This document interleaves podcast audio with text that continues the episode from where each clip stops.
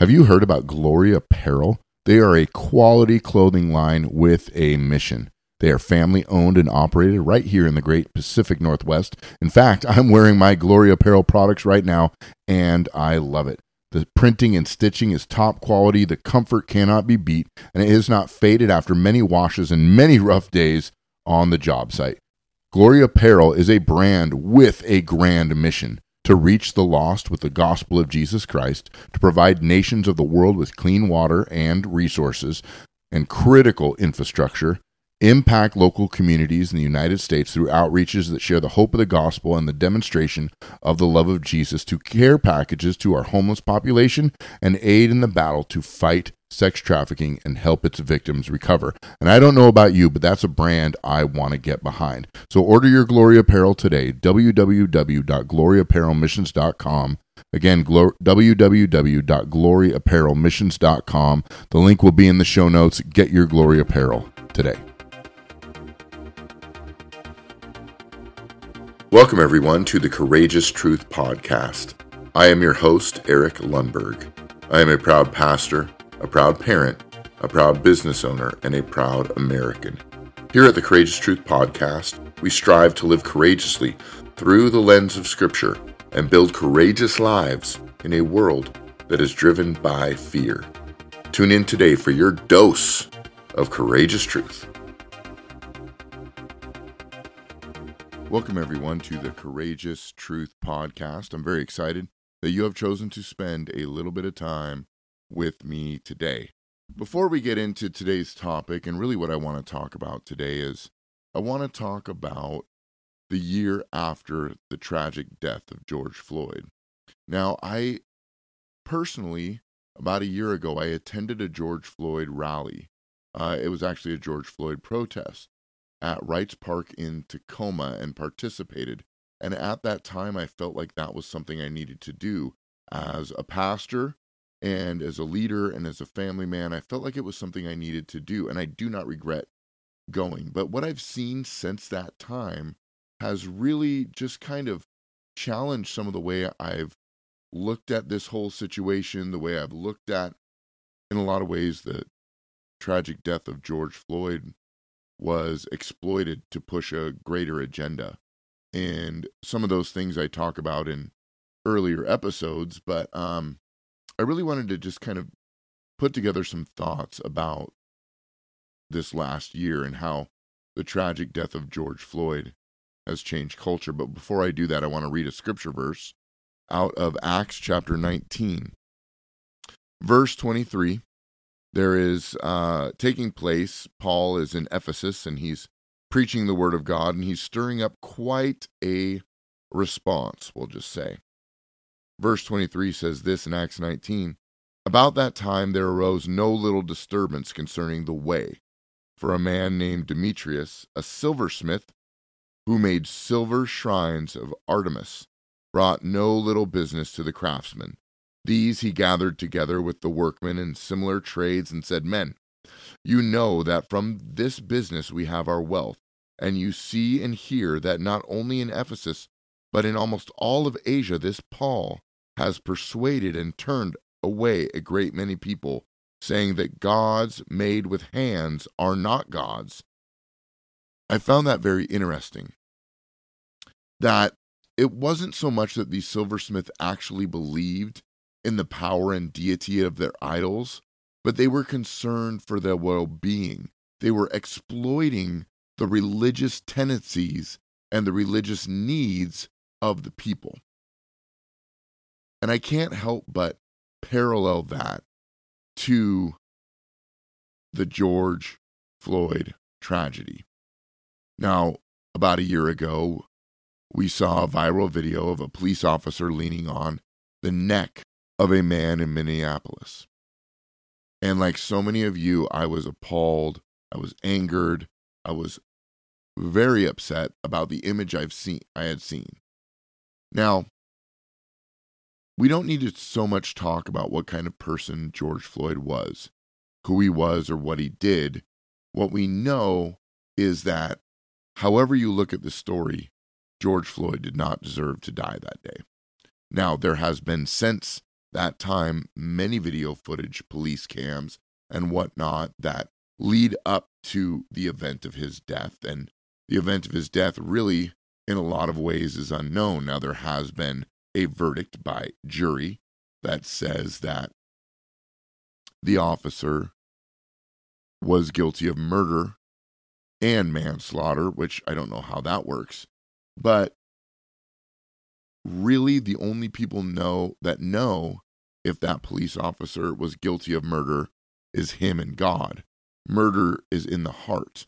Now we know George Floyd was asked the police officers to put him on the ground. George Floyd said he could not breathe before he was placed on the ground. So there was a lot that the media spun against it. But we're going to remove that and we're going to look at how has the death of George Floyd changed culture. So stick around. I will be right back.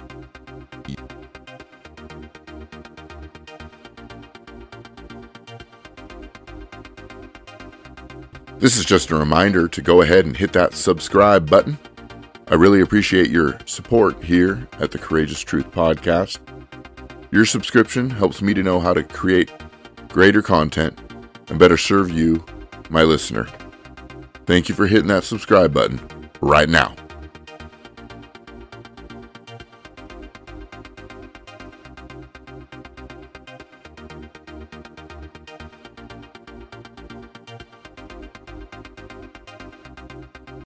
And I'm back.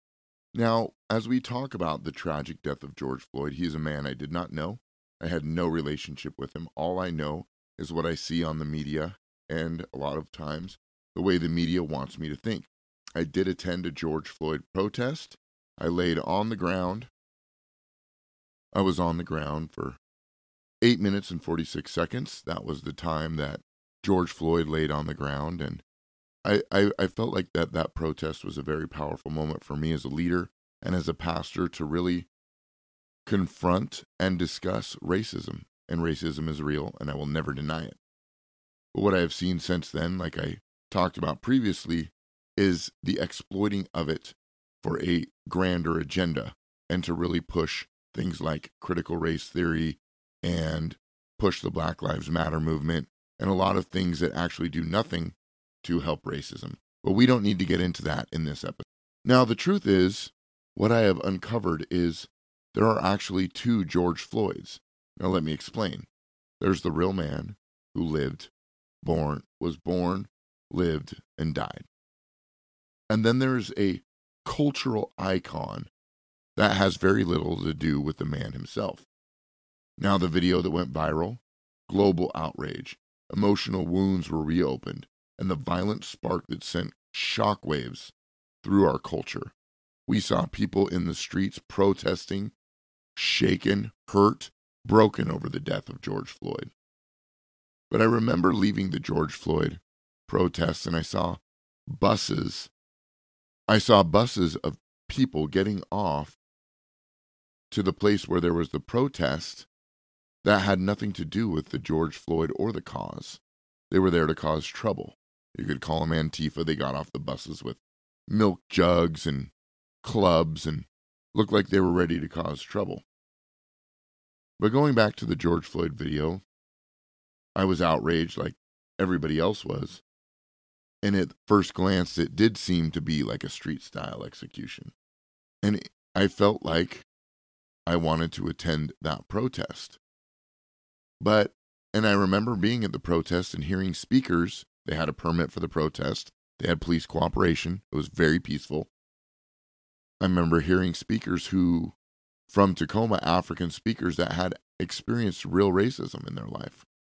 But what I've seen from this is that George Floyd has become a household name. He has become the patron saint of social justice. And this is no longer this movement that has begun it started with riots and bullying, and now they're pushing critical race theory and they're pushing all kinds of things into they're pushing the 1619 project. They're pushing a lot of things that are bringing race race and racism to the forefront and it's not education, it's programming. there is a massive difference.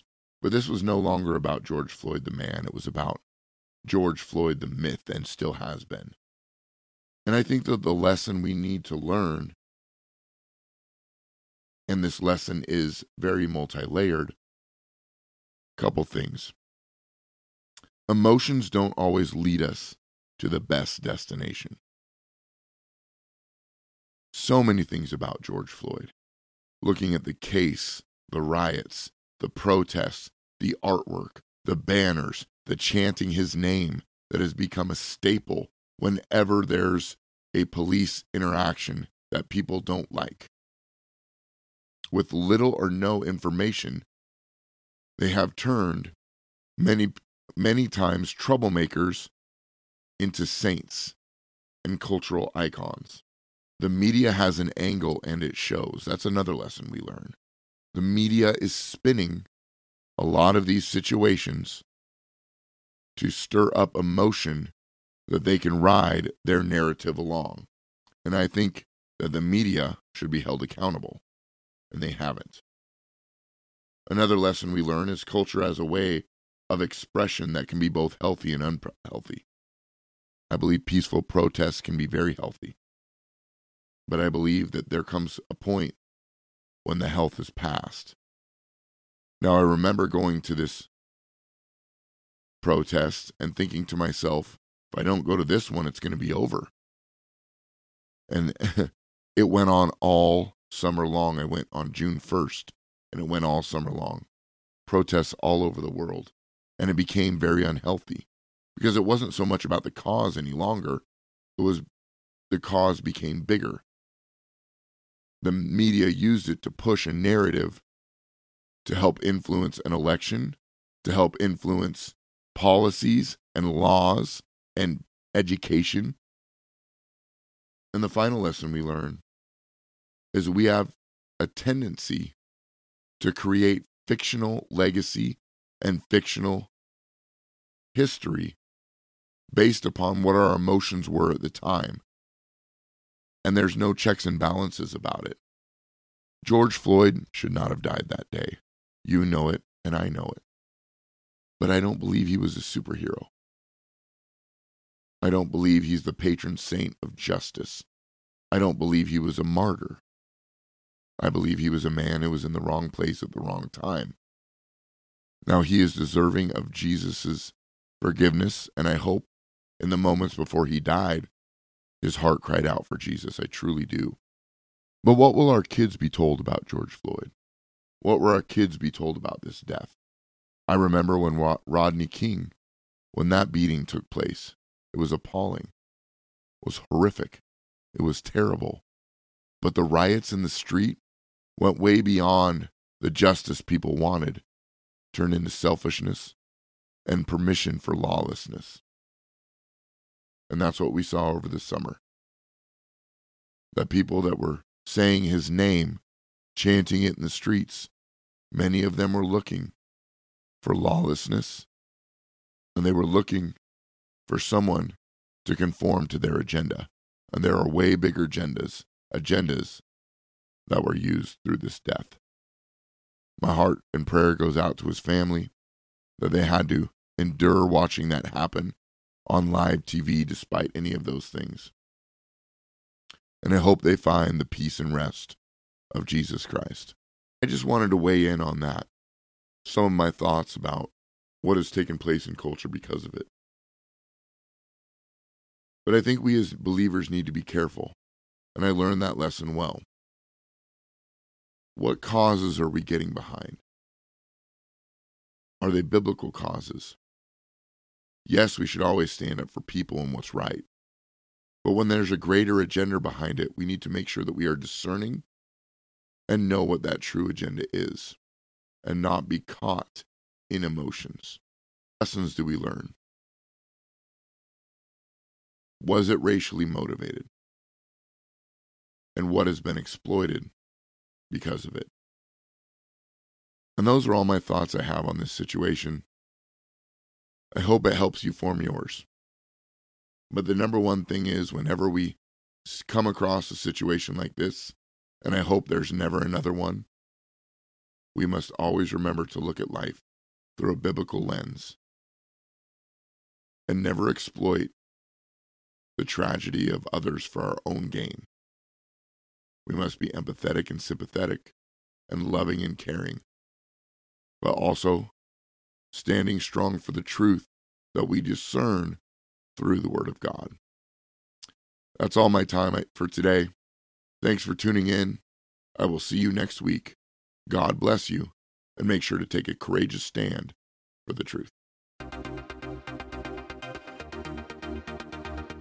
Thank you for tuning in to the Courageous Truth Podcast. We live in a world that is in desperate need of courage and in desperate need of truth. My hope and prayer is that this podcast will equip and inspire you to live courageously for your families, for your communities, for your God, and for your country. Be courageous in your stance for truth in a world that has completely abandoned it. See you next time, right here at the Courageous Truth Podcast. Go ahead and hit that subscribe button right now. Remember, I am your host, Eric Lundberg. Truth requires courage.